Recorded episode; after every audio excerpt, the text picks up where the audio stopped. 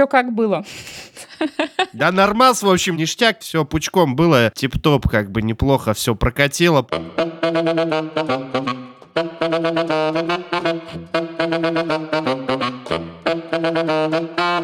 Всем привет, с вами подкаст «Серебряная чпуля», у микрофона Михаил.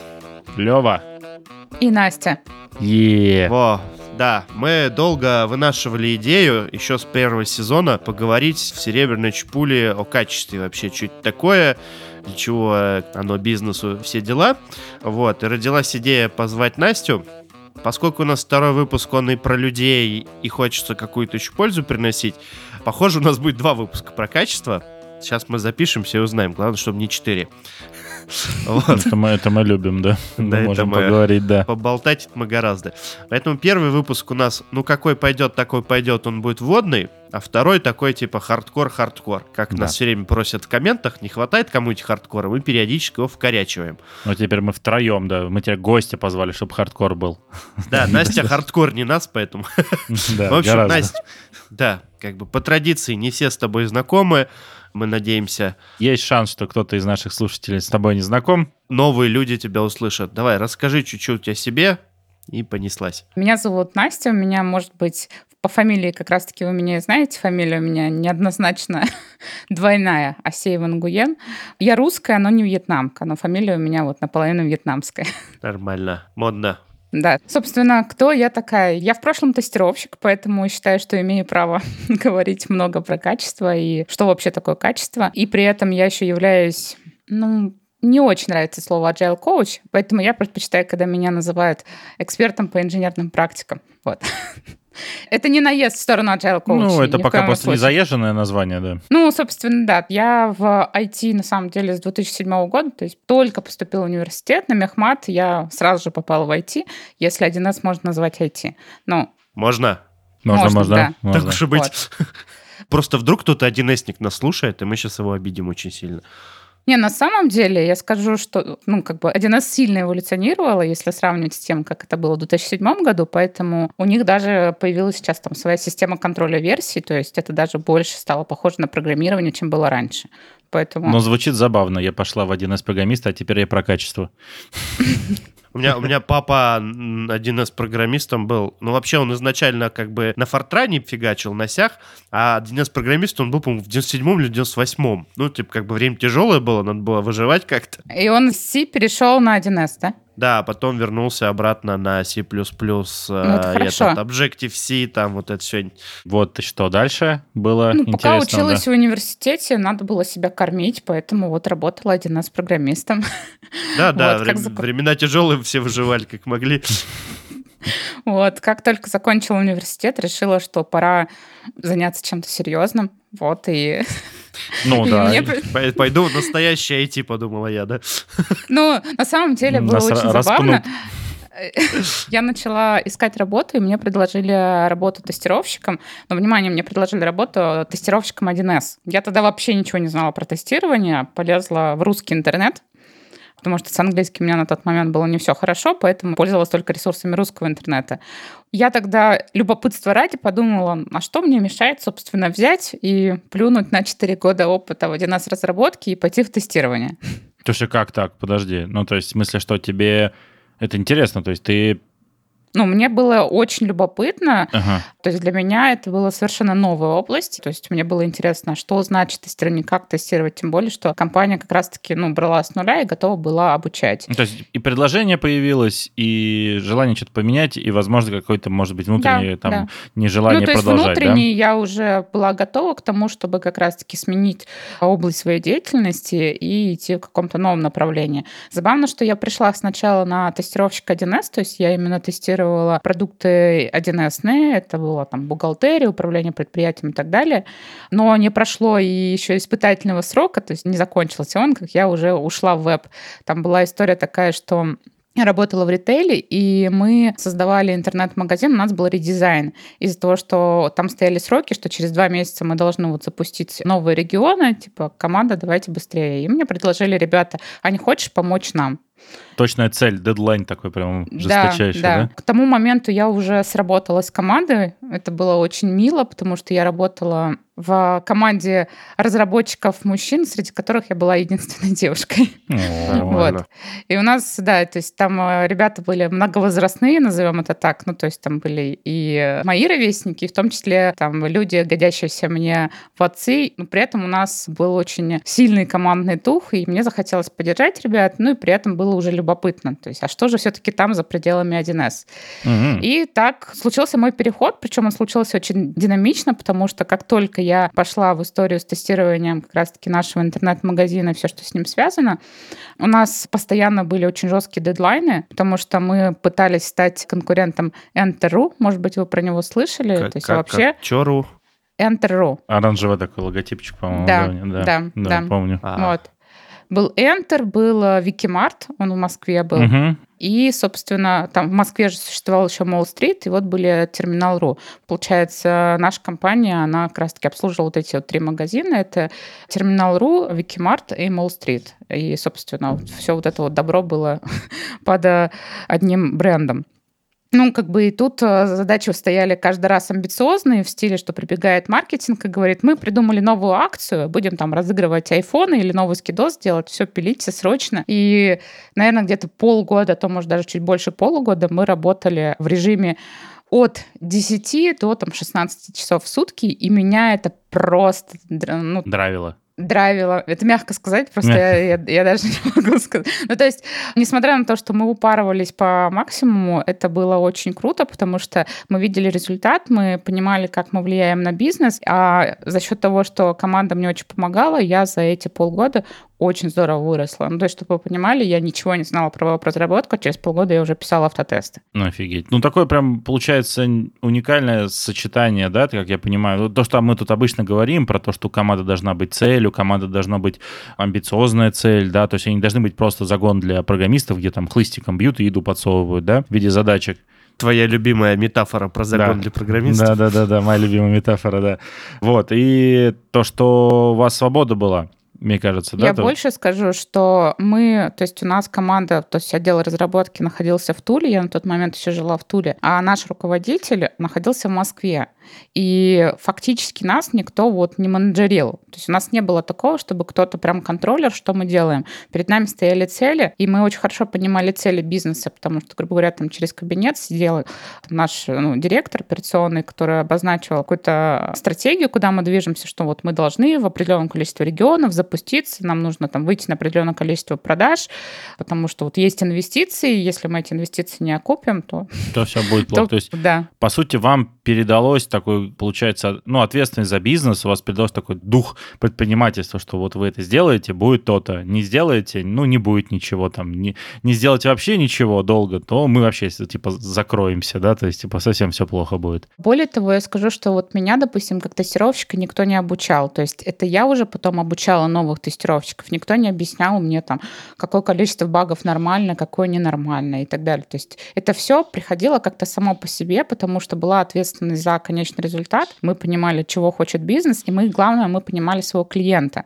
То есть мне никто не говорил, что корзина является там самым важным или приоритетным функционалом внутри интернет-банка. Да, то есть это было как-то, ну, само собой разумеется. То есть в интернет-магазин приходит зачем? Чтобы заказать товар. Поэтому, когда ты определяешь стратегию тестирования, ты как бы сам понимаешь, что должно работать в первую очередь. Мне никто об этом сверху не говорил. Блин, это так вот если забегать вперед, такое проявление ценностей и вообще, в принципе, вот agile, все, что мы здесь говорим про скрам, если вот это абстрагироваться, получается, что у вас тот самый коммитмент, да, который вот все бьются, как его перевести, вот оно. То есть, типа, вы сделаете все, что от вас зависит, чтобы бизнес жил и там, и чтобы все сделало. То есть, вот именно тебя никто не обучал, ты сама взяла, взяла и выучилась, да, то есть, ну, получилось, да, там, вы не опускали лапки такие, ну, мы ну, не можем, ой, как боже мой, боже мой. Вы брали и фигачили изо всех сил. Да. И потом, когда переехала из Тула в Москву и уже оказалась как раз-таки в компаниях, где на официальном уровне agile культура, ну, то есть ровно тогда и меня осенило, я такая посмотрела, думаю, хм, так я же в этой культуре уже работала ранее. Так просто вот, как просто это мы не называется. знали, да, что Да. это называется Ой, agile. Это самое... Вот. Оказывается, когда ты Да. лицом к клиенту, это типа agile, да, когда ты знаешь, на что ты влияешь, это тоже как бы agile. И вообще как бы, многие же говорят agile про здравый смысл. Это прям Да, и волшебная более ситуация. того, ну, да. то есть то, про что сейчас многие рассказывают, там самоорганизованные команды. Ну, то есть по факту, вот, анализируя, там, получается, то место работы, я понимаю, что мы также работали в самоорганизованной команде, потому что нам не нужен был менеджер, который бы стоял бы и следил или раздавал бы нам задачки. То есть каждый понимал свою зону ответственности, что он может сделать. И даже если необходимо было выйти за пределы своей ответственности, то, собственно, уходили. То есть бэкэнд-разработчик мог Мгм. помочь и верстальщику. Ну, к сожалению, верстальщик не мог залезть в бэкэнд-разработку, но то есть насколько он мог, настолько делал. Ну, помочь, разгрузить как-то, да, там как-то Да, получалось. Да. На полтестика. Да, ну чуть-чуть, да. на- Ну и тебе, наверное, помогали всей толпой, да, как могли. Да, да, ну то есть у нас не было крутых инженерных практик, мы релизились, как это раньше было принято по ночам, то есть у нас было окно недоступности, когда мы могли себе это позволить, когда еще Новосибирск не начинал работать, и Москва еще, соответственно, не просыпалась. И мы вот в это время релизились, проводили тестирование, и, как правило, это было где-то там с 11.30 вечера там, а до 2 часов ночи мы могли проводить любые эксперименты, но не, Мгм. не раньше и не позже. Хардкор И какой. бы- да, были Вообще. ситуации, когда мы, собственно, ломали все и спать не ложились до тех пор. То есть для нас самое важное было к моменту открытия магазина в Новосибирске сделать так, чтобы все починилось, и мы могли там ночь не спать, но как бы Знаешь, это... да. Обратный отчет тикает просто. Магазин открывается Дали, через три, два, о, о, задеплоилось. Ну Да, и вот ты смеешься, примерно такая ситуация Все, у нас все была. открывают шампанское, титры пошли, И как спят. бы, спаси... Да, и там, знаешь, типа в главных ролях прям вот такая картинка у меня. Да, да, да, да. Вот, и, собственно, дальше ты сказал какие-то в других компаниях, где была уже agile культура. Вот твой путь дальше куда-то, видимо, Это в каком году Следовал. ты, получается, Да. с agile культурой познакомилась? А Это был 2012 год, 2012-2013 год. Вот. Потом у меня был опыт, э, я год с лишним проработала как руководитель разработки в digital-агентстве. Ну, ну Мгм. знаете, такое digital-агентство по заказной разработке. Когда к тебе приходит клиент, ты его обрабатываешь, потом вы какое-то время делаете ему там то, что он заказал, там будет дизайн, э, не знаю, фирменный стиль или там сайт, который он заказал, ну и, собственно, потом приемка со стороны клиента. Мгм. Ну, типичная заказная разработка. Не могу сказать, что это лучшая часть твоей Да. жизни, да? но это был очень классный опыт, потому что какое-то время я занималась управлением фирмы этой, потому что там директор, который был, ну, по идее, должен был за это ответственен, у него были причины, почему он не мог этим заниматься. Он сидел, Вот. Нет, он... э, Это ну, другая у история, всех Лёва, людей это из другого подкаста. творческие кризисы и все такое. Ну, то есть там была ситуация, что он не хотел заниматься бизнесом вообще, а мне очень хотелось, то есть я набрала команду, я собрала команду разработчиков, там у нас дизайнеры уже появились, и мне хотелось работать с этой командой, поэтому я решила, что там и свои деньги немножечко влила, говорится, инвестировала, и вот мы работали, то есть у нас там были интересные заказы в том числе, то есть мы там поисковые порталы разрабатывали, у у нас был заказчик, хотел разработать себе аналог дубльгиса. Собственно, на О. тот момент я немножко познакомилась с продуктовой разработкой, то есть как нужно делать продуктовые исследования, потому что, как правило, клиент же приходит с неоформленным запросом, и тут нужно было провести какой-то минимальный каздев, чтобы понять, что он на самом деле хочет, что нужно его клиентам, то есть кто является, собственно, его целевой аудиторией, чтобы что-то предложить. Это был тоже замечательный опыт, потому что здесь, получается, продуктовая тематика, она мне расширила, скажем так, сознание, мой опыт. Ну и плюс получилось, что в процессе работы с различными заказчиками познакомилась с большим количеством технологий. То есть здесь я окунулась А, э, ну в ведь инфраструктуру. Кругозорище, да? Да, просто кругозорище. То есть после этого я какое-то время сидела и думала, а кем же я все-таки Вот хочу это быть? Это очень сильно прослеживается у всех, почти у всех гостей, которых мы пригласили. И да, и да у нас, что ты вначале прям ищешь. То есть ты все ищешь, ищешь, на- напитываешься информацией, что вот эта твоя последовательность развития, что ты там что-то училась, потом оп-тестер, потом оп, еще дальше, типа пользователи, там, оп, еще, еще, еще, еще, еще, еще. И до всего тебя и сделала. Да. И потом ты делаешь такой шаг куда-нибудь уже осмысленный, потому что ты много чего попробовала. Это интересно. Да, вот, собственно, у меня так и вышло, что там 2015 год я поняла, что хочу расти дальше, уже переехать в Москву, и на тот момент я рассматривала предложения, которые у меня были, и там было забавно, что у меня была возможность перейти на управленческую позицию, полностью построить саппорт клиентов, ну и сопровождение клиентов. И была вот как раз-таки позиция перейти в альфа-лабораторию и работать как руководитель проектов по тестированию. Ага, всплыла альфа-лаборатория. Та самая. Да, Да. та самая альфа-лаборатория. На самом деле альфа-лаборатория — это One Love. Это самое лучшее, что случилось в моей жизни. Еще э, маленькая ремарка еще про альфа-лабораторию. Возможно, у нас когда-нибудь случится отдельный выпуск про нее с кем-нибудь из тех, кто ее затевал. Ха-ха-ха. Может быть. Ну, есть такие риски, да. Приглашайте Надю Авданину. Возможно, и Надю, кстати, да. Вот. И э, в целом я просто со стороны хочу вставить маленькую штуку. Много вот клевых ребят, которые сейчас по рынку творят какие-то офигенские вещи. Даже там, ну, общаешься, ходишь с компаниями с разными. Очень-очень много людей именно из альфа-лаборатории вышло. И самое смешное, что почти все, кто оттуда вышел там в каких-то, может быть, линейных позициях, сейчас как бы уже там, типа, Далече. в новых, в новых Да. компаниях, да, добрались до каких-то там интересных Все с такой постов. теплотой. С теплотой такой Да, воспоминание. офигенская вспоминает, кузница да, кадров, помимо всего прочего. Это да, это в самом деле так. Ну, то есть у меня было два оффера на руках. Я выбрала альфа-лабораторию, причем альфа-лаборатория на меня вышла, можно сказать, в последний момент.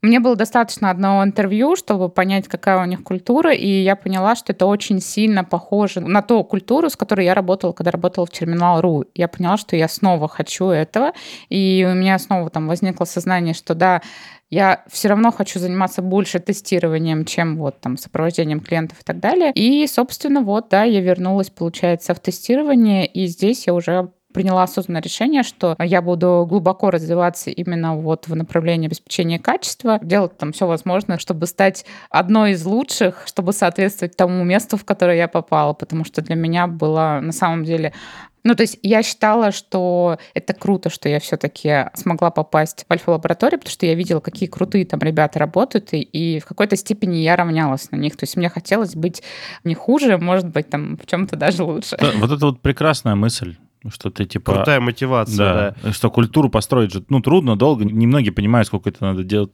вкладывать энергии. Но вот на таких кейсах получается, что она у тебя окупается автоматически, что те люди, которые туда приходят, видят, насколько там классные ребята, и вот э, они отзывчивые, как тебе там приятно тратить треть своей жизни, даже больше там на работе. Мы же много времени на работе проводим. И что ты там даже не работаешь, а Живешь. живе- ну, даже Вообще не треть, а половину, то что треть ты спишь на самом деле. Да, да. Но- Даже больше половины.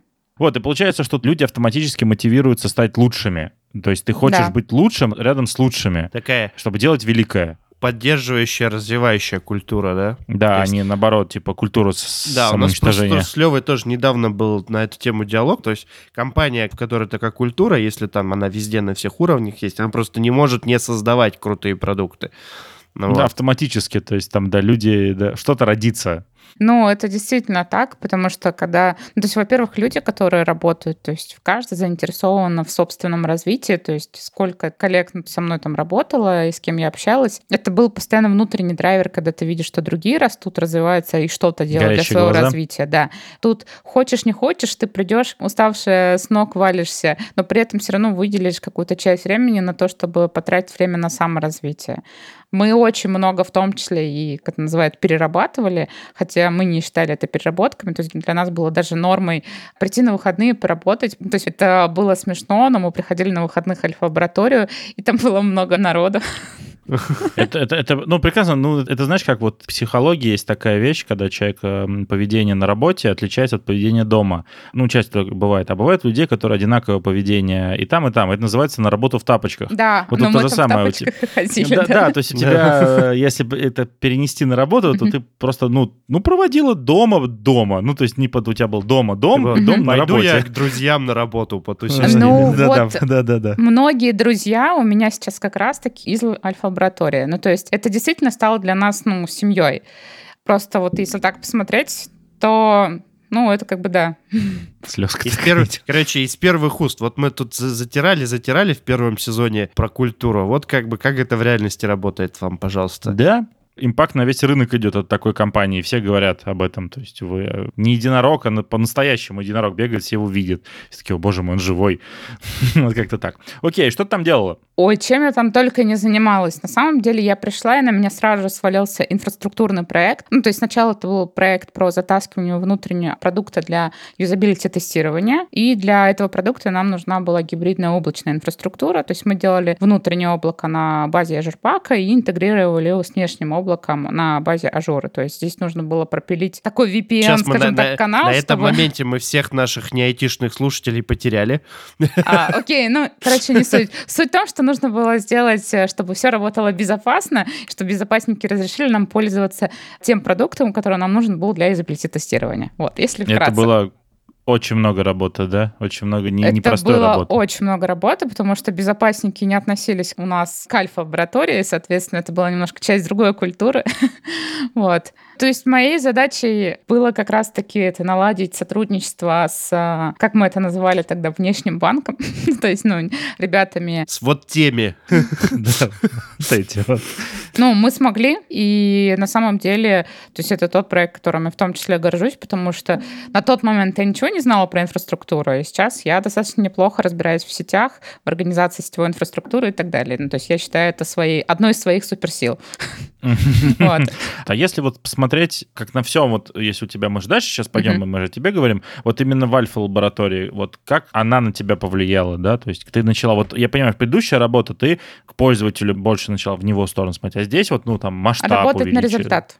Ну, то есть, если вкратце, для меня, на меня очень большое а, влияние оказала как раз-таки моя руководительница и в том числе наш CIO со стороны Альфа-лаборатории. Угу. И для меня всегда был челленджем это сформулировать, а, какой результат а, будет от моей работы. Ну, то есть я помню, как Ценность, это да? Да, доводило меня даже до слез. То есть я не понимала, я, мне казалось, я делаю так много крутой работы, но при этом я там приходила, объясняла, меня не понимали, и я а думала, что меня не... Где, да, да, типа? да, я думала, что меня не ценят. А сейчас, то есть оглядываясь там уже с высоты там прожитого опыта, я просто понимаю, что я была тем самым нерадивым сотрудником, который что-то делает, но не может объяснить своему руководителю, а зачем он это делает. Бегаю, бегаю, бегаю, бегаю, бегаю. Да, да, да. Делаю, делаю, делаю, делаю.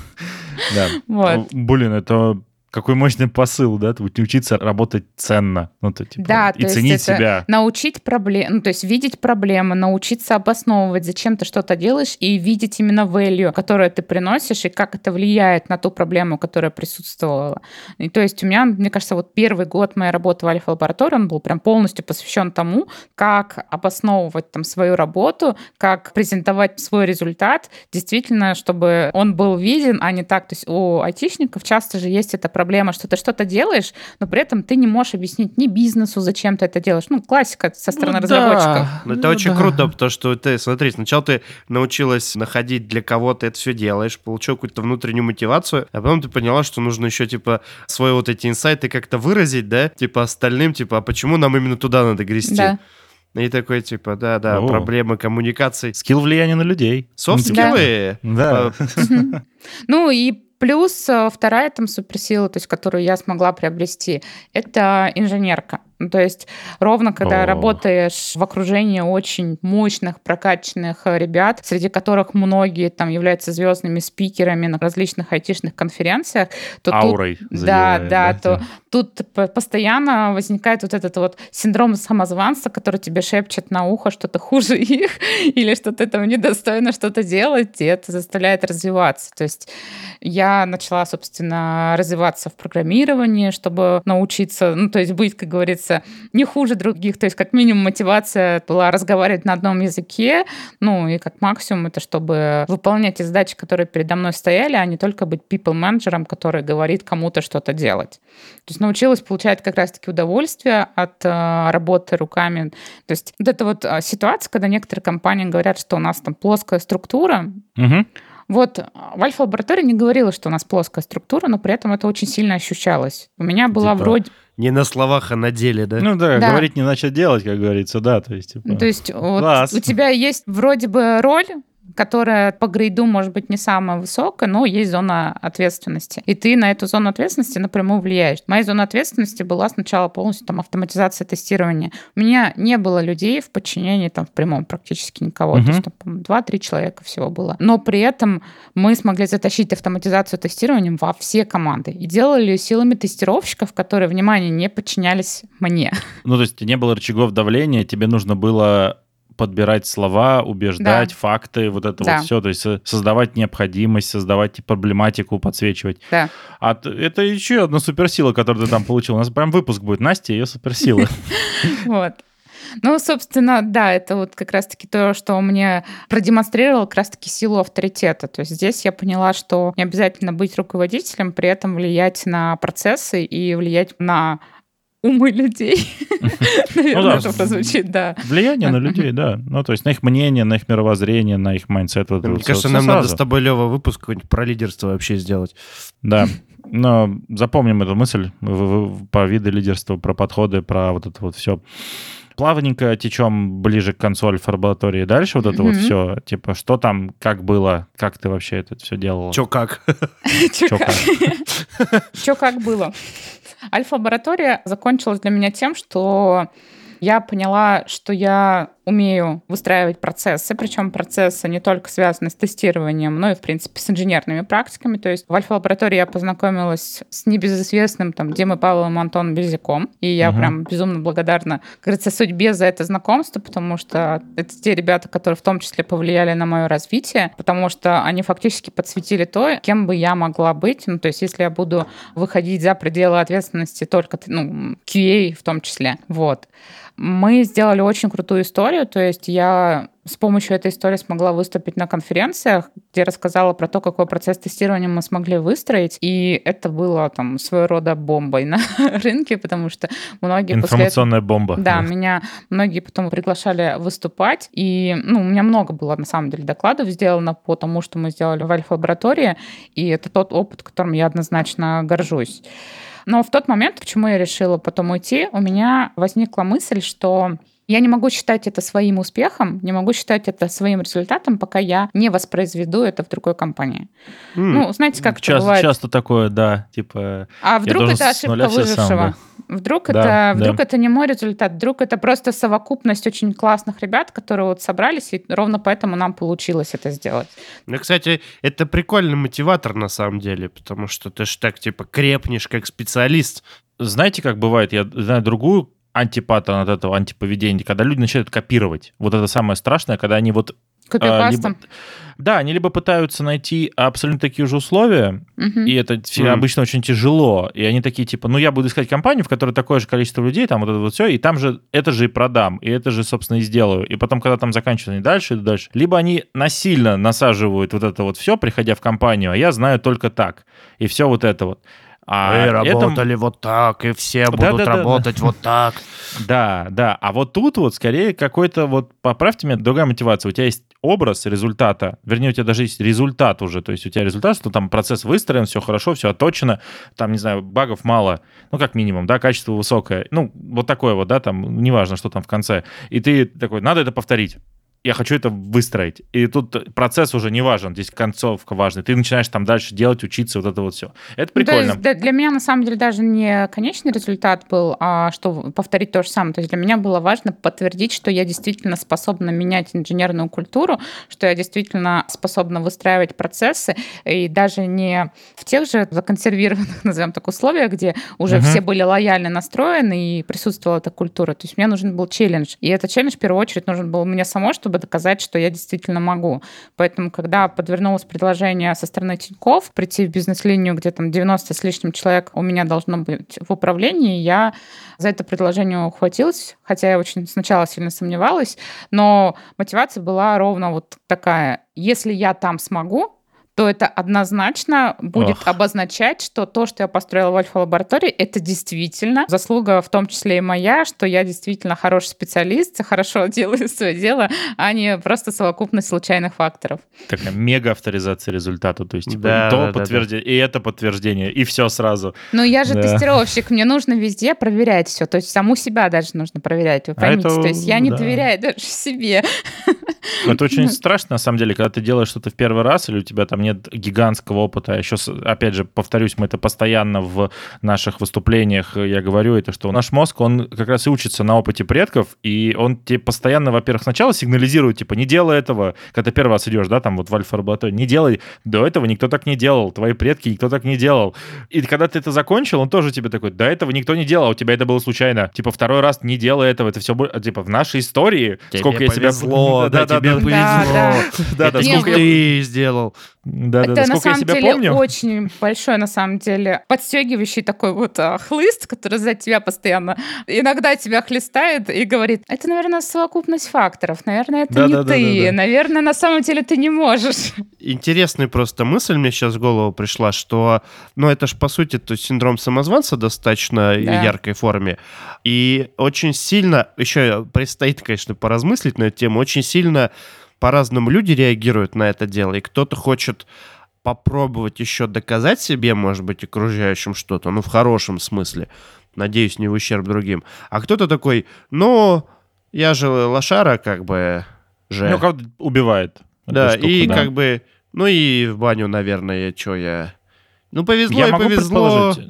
Да, я могу бывает. предположить, да, что это, как вот мы в прошлый раз говорили, в каком-то из предыдущих выпусков, что я вот сказал, что большой страх мобилизирует, а маленькие убивают. Синдром самозванца. Он такой, блин, да надо доказать, я же это сделал, но типа надо еще. А когда у тебя есть сомнения в маленьких делах, малюсеньких делах, ты такой, господи, их же столько много, боже мой. Типа я во всем лох, я не во всем ничего не умею. Ну, плюс еще у тебя может быть в маленьких вот, делах... Леон, про маленькие дела я тебе также скажу, что, ну, как бы этот синдром, он, если присутствует, особенно если ты человек, который обладает критичным мышлением, а я все-таки да, наверное, как говорится, да, мозга костей тестировщик, потому что одно как раз-таки и из главных скиллов хорошего тестировщика это обладать критичным мышлением и видеть Мгм. там все эти, возможно, негативные последствия, негативные ответвления сценариев, то ну, с этим качеством в обычной жизни тяжело жить. Ну, Потому ты что сейчас даже это- переживал из-за голоса своего перед э, подкастом, да, тут перед записью уже переживала. Да, да, то есть просто приведу пример. Ко мне однажды постучался Денис Измайлов с предложением «Настя, давай ты создашь сообщество тестировщиков». Это он кто? В Телеграме. Где? Денис, он создатель сообщества, React-сообщества, DevOps-сообщества в том числе. Ну, то есть особенно, когда DevOps только появлялся у нас в России. Во фронтенд разработке достаточно многие знают. Суть в том, что он мне предложил, и я в первую очередь начала сомневаться. Ну, то есть, а могу ли Сходу? я? Да. Но мне уже повезло, у меня на тот момент появилась моя поддержка и опора, человек, который верит в меня больше, чем я в себя, это мой муж. Человек, который тебя настраивал микрофон сейчас, да? Да, да, Да, это очень важно, это очень важно. Таких, Привет ему передавай. да. Собственно, если бы не он, наверное, я бы отказалась, потому что я бы, наверное, подумала, не я, я недостойна, я не могу Я же быть. так не делал никогда. Да, да, и, да, вот. А он делал, пусть и делает. Да, и вот... А он не Да, делал да. никогда тоже. Да, никто не делал QA-сообщество, да, большое. И вот Ну, в итоге создала, Да, в итоге да, вот сообщество. Сейчас у нас чат э, с вакансиями 11 тысяч человек, самое большое в СНГ, вообще ру- русскоязычное. То есть хочешь найти работу тестирования или разместить вакансию, это самая Ползи первая туда. площадка, да, там. да. Причем вообще никак специально не развивались. Ну, то есть мне когда говорят про, типа, о, круто, что ты сделала, мне прям даже как-то становится. Типа, в смысле, я просто кнопочку «Create канал» нажала, вы что? Да-да-да, пош- Пошарил по друзьям. Да, ну это, Да-да-да. Это- же прекрасно. Ну, то есть, если так посмотреть, оно все помогает тебе, то есть вот эти новые знания, вот эта вот постоянная сомнительность в себе, и надо еще раз сделать, сделать это лучше. Оно Я вспомнил. Помнишь, мы про персональную антихрупкость разговаривали? В- Ой, в это выпуск был про анти- давно, про да. антихрупкость. Как раз, что типа вот есть вот этот баланс, что кого-то вот такие испытания укрепляют, он развивается, а вот у кого-то... А кто-то ломается, да. Кто-то Кто-то ломается. подламывается, да. Ну, то есть можно тогда считать, что да, у меня моя персональная антихрупкость развита. Прокачиваем дальше. И вот, собственно, тебя перекинуло... В Тинькофф, Я так да. понимаю, да, в Тинькофф, текущее место. К тому моменту я уже начала проводить тренинги, ну, то есть я уже стала выходить вовне со своей экспертизой и выступать иногда как там внешний консультант. И Мгм. долгое время я была единственным тренером вообще по практикам agile тестирования. Скоро буду не единственным, это спойлер. Вот. Так это прекрасно.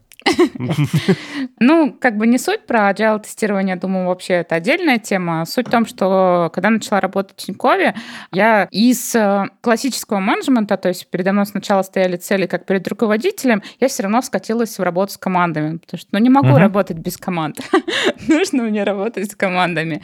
Ну и Твоя в принципе, слабость. да, да, получилось, что я снова начала да, заниматься снова улучшением процессов через как раз-таки повышение качества разработки, через как раз-таки повышение качества продукта, то есть работать с бизнесом, с тестировщиками, с разработчиками. И в какой-то момент просто как-то все органично вышло, что и со стороны руководства появилось понимание, что надо мне уходить из э, менеджмента в виде, ну, то есть ответственности только за одну бизнес-линию, а распространять уже практики на всю компанию. Поэтому даже сейчас меня там должность уже переименовали, и я уже никакой не ходов, а просто обычный эксперт в инженерных практиках.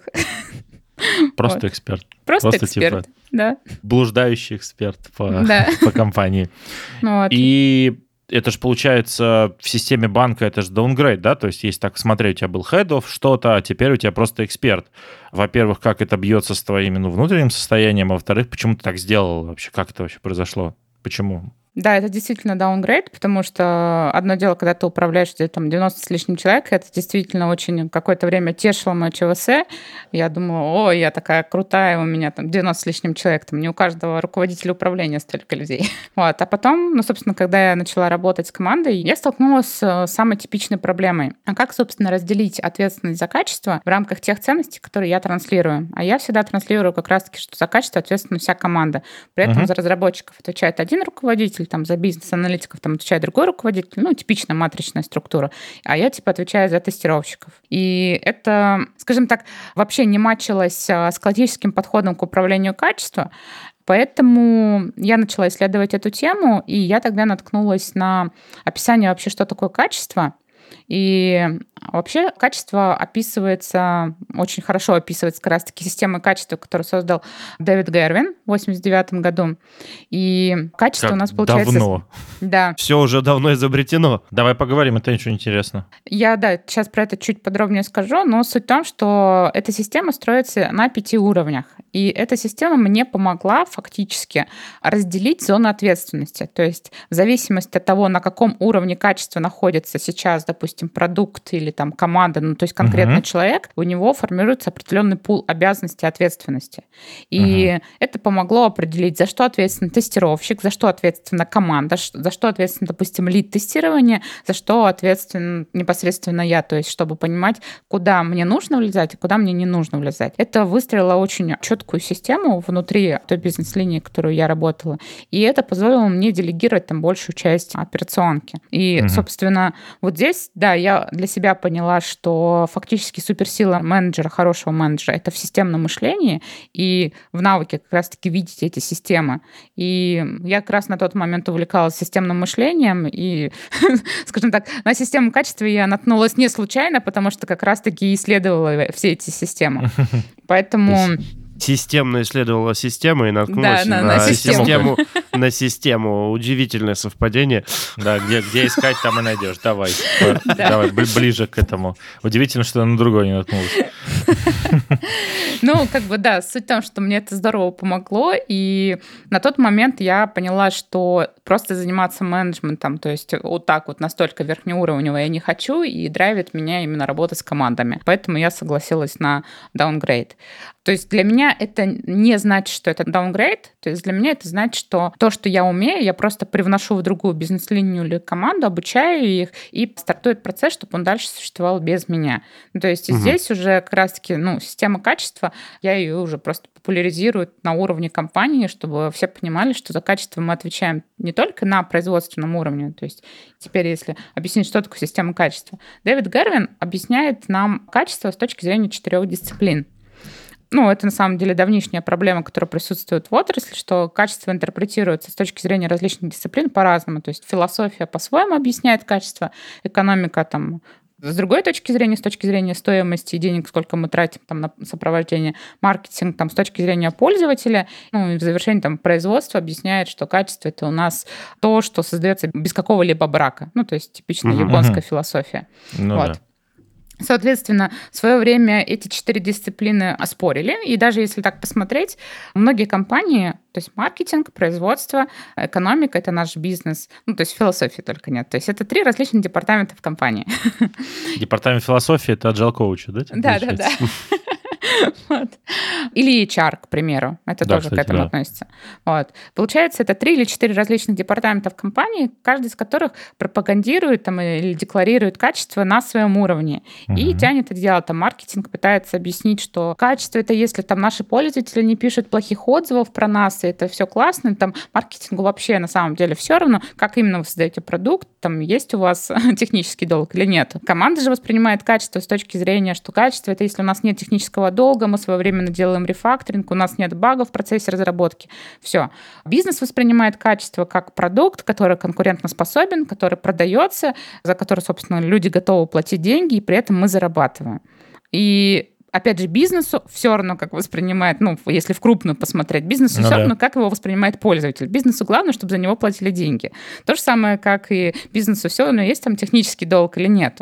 Ну, это уж точно все равно, да. Да. И Дэвид Герн говорит, ребята, вы не можете тянуть одеяло только на себя. Чтобы создать качественный продукт, у вас должно быть качество на каждом из этих уровней. Но единственное, то есть, если я назвала 4 дисциплины, уровня на самом деле 5 там появляется еще один конкретный уровень. Вкратце у нас, получается, есть уровень, называется value based, ну, то есть качество, основанное на ценности. Это как раз-таки то, что мачится с экономикой, что то, что мы продаем, оно действительно окупается, и мы на этом можем зарабатывать деньги. Следующий уровень — это у нас manufacturer based, то есть производственное качество — это ну, типичная разработка, если разговаривать угу. про наш... Сюда относятся как раз-таки метрики, насколько много багов мы во время разработки делаем, как быстро мы эти баги находим, какая быстрая у нас там обратная связь или не быстрая и так далее. Следующий уровень — это у нас продуктовое качество. То есть пока у нас нет никакого ценностного качества и производственного качества, о продукте мы еще не можем говорить, то есть мы еще ничего не произвели. У нас там еще не было продумано ни фин-модель, ни юнит-экономика, но уже когда мы произвели, у нас появился продукт, и здесь мы уже можем смотреть на наполненность фичами этого продукта, и здесь очень важна уже как раз-таки конкурентоспособность. То есть какое mm-hmm. бы крутое качество ты не сделал, допустим, для какой-то конкретной фичи, ну, допустим, вы выпускаете счет, который позволяет, я не знаю, там, не знаю, делать очень удобно платежи между иностранными банками, то есть внешнебанковские международные переводы. Вроде бы вы могли очень круто вложиться в производственное качество, то есть у вас там нет ни технического долга, у вас там ноль багов в бэклоге, команда вся такая ходит замотивированная, гордятся о том, как у них там CI-CD летает, там за 30 минут они могут доставлять доставку на прод, может быть, даже на конференциях выступают, но при этом у продукта есть только одна фича.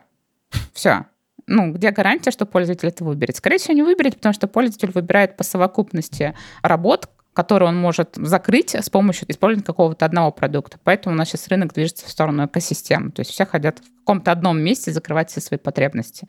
Uh-huh. Поэтому если смотреть с этой точки зрения, если у вас а, хорошее производственное качество, но нет продуктового качества, ну, сорян, значит, у вас нет качества. Следующее, это у нас идет уже пользовательское качество. То есть это уже именно про то, как пользователь воспринимает наш продукт. Здесь у нас уже может быть и много фич, и хорошее там производственное качество, но при этом пользователю может быть неудобно. Ну, классика, usability, UX и вот все в этом направлении. И, наконец, последний уровень у нас это трансцендентное качество. Оно самое непонятное для большинства компаний, потому что это как раз-таки зависит от того, насколько зрелая компания. Это фактически качество, которое говорит о том, насколько рынок доверяет нашему бренду или нашему продукту. И mm-hmm. на это качество чаще всего влияет именно маркетинг. То есть это, знаете, это наша мышечная память со стороны клиентов. То есть у нас формируется определенное восприятие к бренду. К примеру, Типа Mercedes, как Apple, да, там. Да, да, вот Apple, Apple определенно лучше, чем Samsung, или, допустим, Mercedes так. определенно вот лучше, чем Chevrolet. началось-то? Вот сейчас ты Опасно. такой холивар там породила да, просто. Ну, то есть, когда у тебя будет возможность в одинаковых условиях выбрать какой-то продукт, ты выберешь однозначно тот, который тебе кажется более качественным. Ну, именно... например, пример приводила более яркий, это, по-моему, Mercedes и Да, Chevrolet. Мерседес или Шевроле. Вот, то есть как это работает?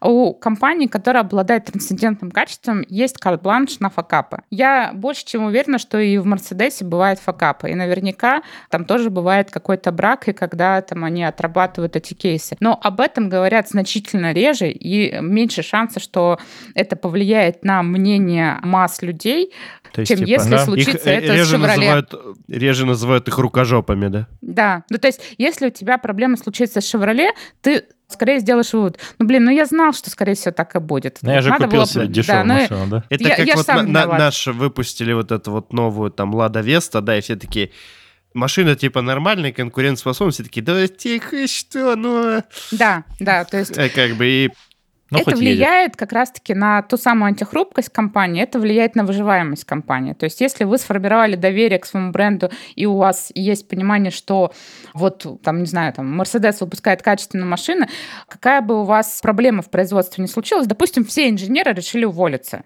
И вы вынуждены нанять новую команду инженеров, которые не знают ваши процессы, и случается факап в производстве, у вас начинается брак, вы начинаете отставать с точки зрения конкурентоспособности, потому что пытаетесь исправить эти проблемы с браком, естественно, не успеваете выпускать какие-то новые фичи, то есть начинаете отставать от конкурентов, но у вас есть время на восстановление, потому что трансцендентное качество позволяет вам вот Пока еще выходить. на вас работает, да. Но если у вас этого нету, то у вас очень мало шансов выкарабкаться. Потому что здесь каждый уровень будет вас засовывать все ниже и ниже, и в какой-то момент, возможно, вам скажут, извините, на дворе коронавирус, мы закрываем ваш Типа, сорян, до бизнес. свидания, да. да. То я правильно понимаю, что вот эти вот все пять, которые ты сказала, они все как бы вложены, то есть нельзя Да. выбрать там второй и третий, не построив первый. Да, да, нельзя. А, мгм, да. То есть, Это- если ты, типа, делаешь ненужный продукт с фиговым качеством и не попадаешь в ожидания пользователя и не конкурентоспособен на рынке, то идти, как бы, и делать себе сильный крутой бренд очень наивно. да, да? трансцендентное качество, оно как-то даже не звучит, то есть типа да. Да. Да, Да. типа, Да. вот я сейчас это даже перечислил, и как-то очень странно было потом про сильный бренд да. говорить в конце. Но, но мне кажется, многие так делают. Ну, то есть они такие, а, да, пофиг. а потом удивляется, на- ну, что результат был, собственно, не тот. Но это классика, которая присутствует у нас сейчас на рынке. Мы пытаемся создавать крутые продукты, но не думаем об инженерных практиках, то есть полностью забываем А о производстве, на качество. А потом, ой, ой, не получилось. Ой, наверное, нам нужны были тестировщики. Но мы решили сэкономить и не нанимать их. И если вот так посмотреть, во-первых, там, как определить, где ты находишься, если такой вообще, как ты, вот этот вот Дэвид Гарвин как-то помогает, есть там какой-то чек-лист, где я нахожусь, чем меня сбоит, что у меня болит. И второе, типа, как вот если сформулировать-то бизнесу вот, вот это все зачем? Мне кажется, с точки зрения сформулировать бизнесу зачем, то тут очень Да, легко. да. То есть, если ты смотришь на эту систему, и ты знаешь проблемы, которые присутствуют в компании, то можно прямо увидеть зависимости. То есть, если у вас есть проблема, допустим, ну, вы не успеваете выпускать вовремя какие-то фичи и отстаете от конкурентов, скорее всего, это результат того, что на производственном уровне у вас не все хорошо. Скорее всего, на производственном уровне у вас много багов. И то есть это Мгм. значит сигнал, пойди и посмотри, что же у тебя там на производственном уровне.